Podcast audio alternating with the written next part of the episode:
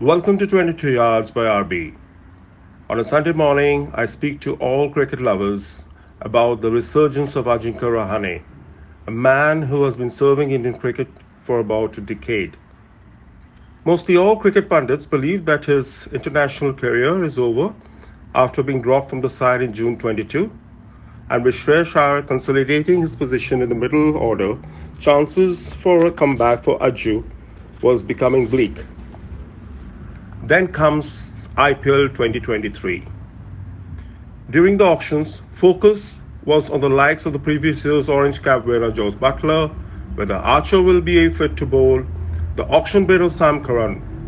Most of us even didn't realize that Rahane has moved from KKR to CSK until the match with Mumbai Indians happened. A blitzkrieg knock of 61 in 27 balls cemented his place. And mind you, Rahane was initially not in Dhoni's playing 11. An injury to Moeen Ali gave the comeback man a chance, perhaps a chance of a lifetime. BCCI acknowledged his performance by naming him in the squad for the World Test Championship finals. Whether he can get his 13th Test 100 at Oval is not known, but what is surely known is that his confidence is back and surely he will serve Indian cricket for a few more years. All the best, Ajju, from a fan of yours.